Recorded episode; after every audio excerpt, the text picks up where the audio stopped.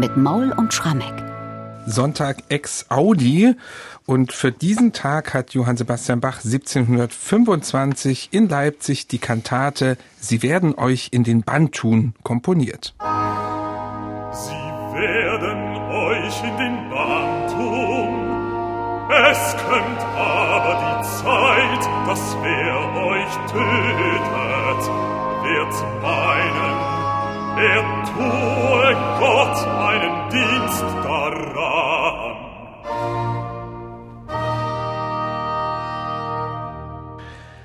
Das war schon der komplette Eingangssatz dieser Kantate. Sie werden euch in den Bann tun. Wir werden den gleich noch etwas genauer unter die Lupe nehmen und ich denke, wir werden auch nochmal hören. Aber erstmal, um Missverständnisse zu vermeiden. Es gibt von Johann Sebastian Bach zwei Kantaten mit diesem Textbeginn. Sie werden euch in den Bann tun. Und diese Kantaten sind im Abstand von einem Jahr entstanden, nämlich 1724 und 1725 die Kantate von 1724, das ist im Werkverzeichnis die Nummer 44, haben wir letztes Jahr besprochen. Heute geht es um Werkverzeichnis 183 und Michael, da kennen wir auch die Librettistin. Das ist ja mal schön, wenn man das mal sagen kann.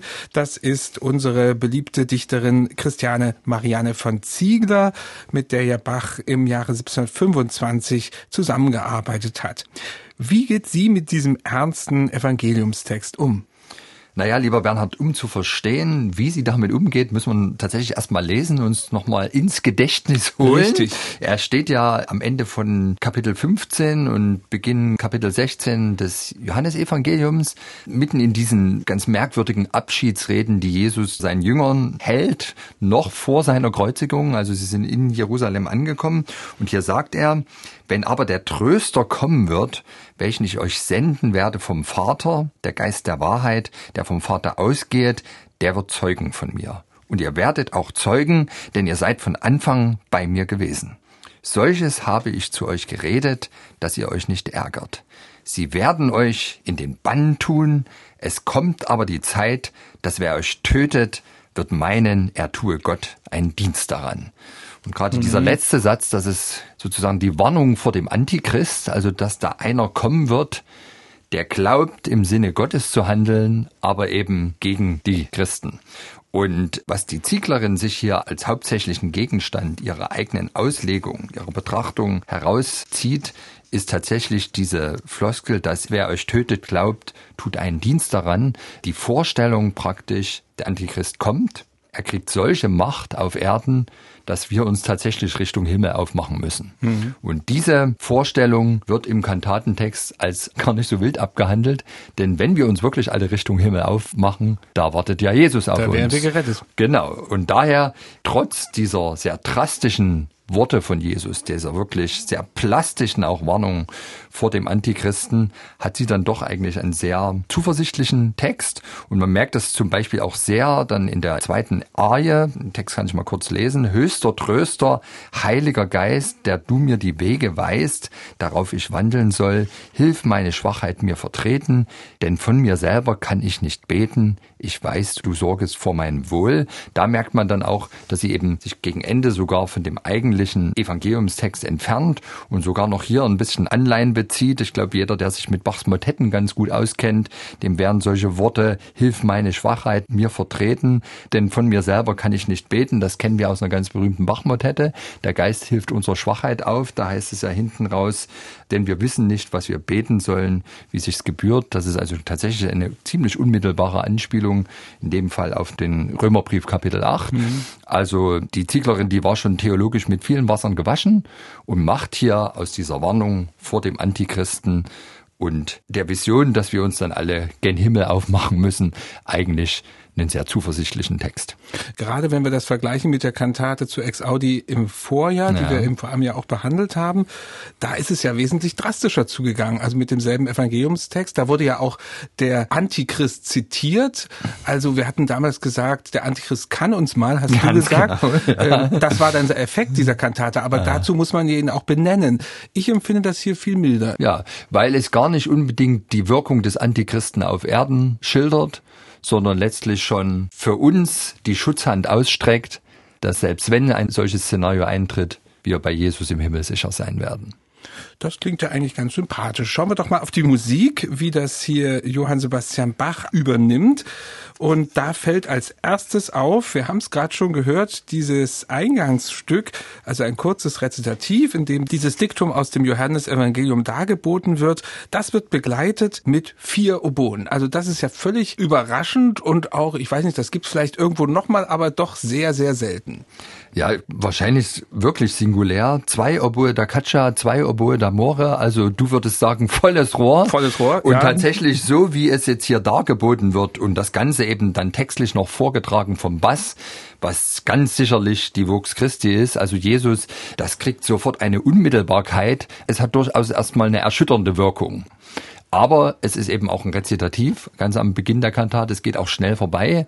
Und danach ist eigentlich nur noch Trost. Mhm. Und dass Bach hier nun ausgerechnet in diesem Stück mit vier Oboen aufwartet und sonst überhaupt keine Bläser vorkommen, kann man jetzt spekulieren, ob er einfach diese besondere klangliche Mischung und Wirkung, wenn die Oboen d'Amore und die Oboen da Caccia da gemeinsam auftreten, dieses, manchmal sprechen wir vom Schnattern, also es verleiht sich Gehör auf eine ganz besondere Weise. Ich finde ja, es klingt wie ein Regalregister einer Orgel, wie so ein Zungenregister. Oh, ja. Es gibt ja auch ein Register, das heißt Vox Humana, die menschliche Stimme, mhm. und das ist ein Zungenregister und das mhm. klingt so ähnlich, also wie als würde das hier so ein bisschen imitiert werden, auch weil die so statisch spielen. Mhm. Ja, ich weiß nicht, ob ich da jetzt zu viel rein interpretiere, aber ich finde. Lassen wir mal so stehen. Lassen wir mal so stehen ja? und hören wir uns das Ganze nochmal komplett an. Unbedingt.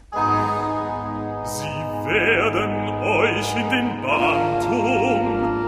Es kömmt aber die Zeit, dass wer euch tötet, wird meinen, er tue Gott einen Dienst daran.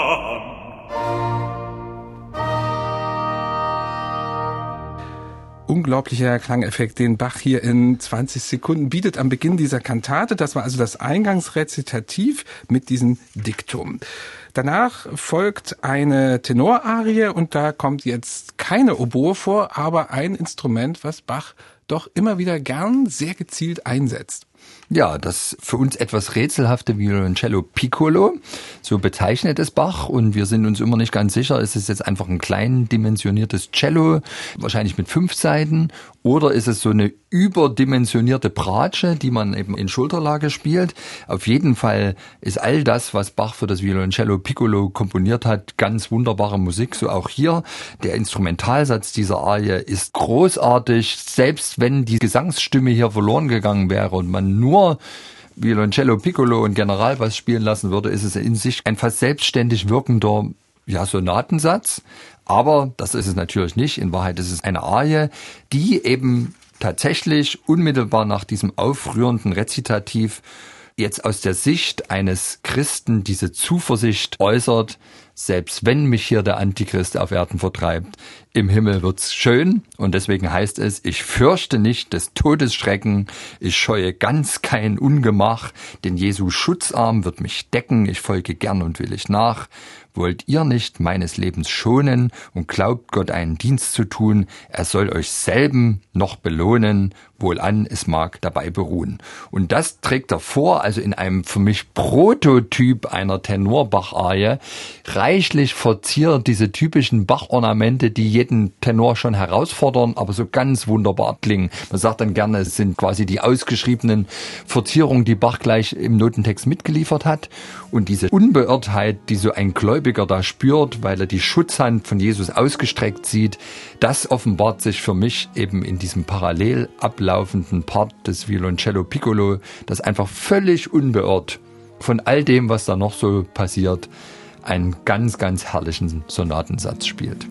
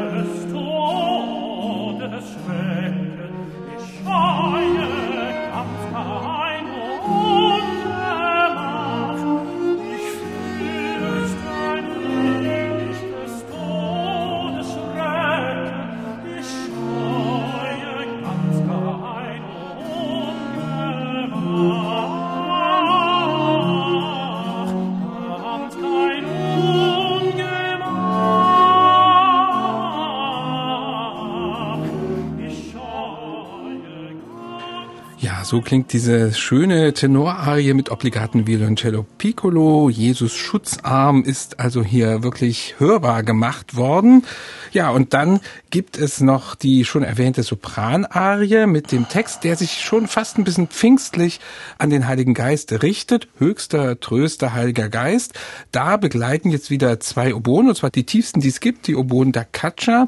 Aber ich denke auch, Michael, diese Arie ist nicht denkbar ohne das Rezitativ davor. Wo genau. plötzlich wieder die vier ja. Oboen auftauchen. Das ist wirklich ganz putzig von Bach mhm. gedacht, dass er die vier Oboen, die er hier in der Kantate zusammenbringt, gemeinsam nur einsetzt in den beiden Rezitativen mhm. und die könnten nicht unterschiedlicher sein. Dieses zweite Rezitativ jetzt ist sehr viel lieblicher und der Text dazu, obwohl es um Blut geht, ist es auch, ich bin bereit, mein Blut und armes Leben vor dich, mein Heiland, hinzugeben. Mein ganzer Mensch soll dir gewidmet sein. Ich tröste mich, dein Geist wird bei mir stehen. Gesetzt, es sollte mir vielleicht zu viel geschehen. Also auch wieder diese Bekundung, ganz gleich, welches Unglück auf Erden mich ereilen wird. Freue ich mich auf meinen Tröster und sehe mich in ihm geborgen und das bringt diese warme Musik zum Ausdruck. Also jetzt wird nicht mehr geschnattert in den Oboen, sondern ist ganz, ganz sinnlicher Klang und so geht's ja dann letztlich in der Arie weiter. Also das ist dann ein ganz, ganz fröhliches Gedudel der beiden mhm. Oboe da Caccia, die da den Sopran mit begleiten. Du hattest da, glaube ich, eine ganz ja, ja. Äh, also, lustige Deutung mir vorhin im Vorgespräch schon mal angedeutet. Ja, höchster Tröster, Heiliger Geist. Man hat ja immer die Vorstellung, Heiliger Geist, eine Taube fliegt. Ja. Und das sind aber hier die tiefsten Oboen, die es gibt. Also ja. ich würde sagen, es ist ein Tiefflug, ja, aber kein... Tieffliegende Tauben. Ja, tieffliegende Tauben, auf keinen Fall irgendein Jagdflugzeug, ja. sondern eher so ein Segelflugzeug oder eben eine Taube, eine ganz friedliche Weiße natürlich. Ja, und dann muss man auch sagen, sie bewegt sich sehr rhythmisch, denn das hat ja durchaus auch einen tanzartigen Charakter, diese Arie. Was eine Taube alles kann.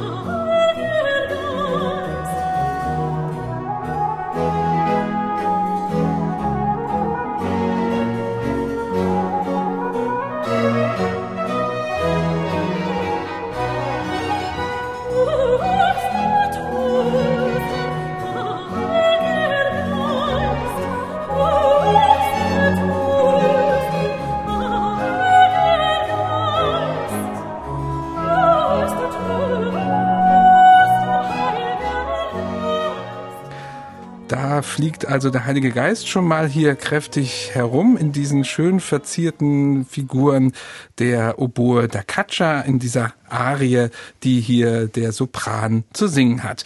Nach dem Schlusschoral ist dann diese relativ kurze Kantate zur Ex-Audi auch schon vorüber. Vielleicht wieder mal ein kurzes Fazit oder die Frage nach einem Fazit. Wir haben ja immer so Spitznamen für Kantaten. Was hältst du von Furchtlos Kantate? Das kaufe ich sofort. Und ich würde vielleicht auch noch sagen, wir hatten ja, du erwähntest es vorhin schon bei der Besprechung der anderen, Sie werden euch in den Bann tun, Kantate gesagt, als Fazit.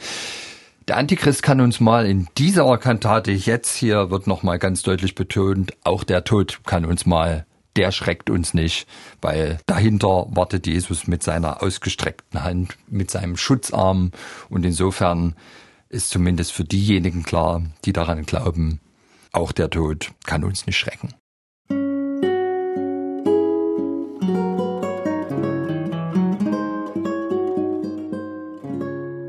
MDR Classic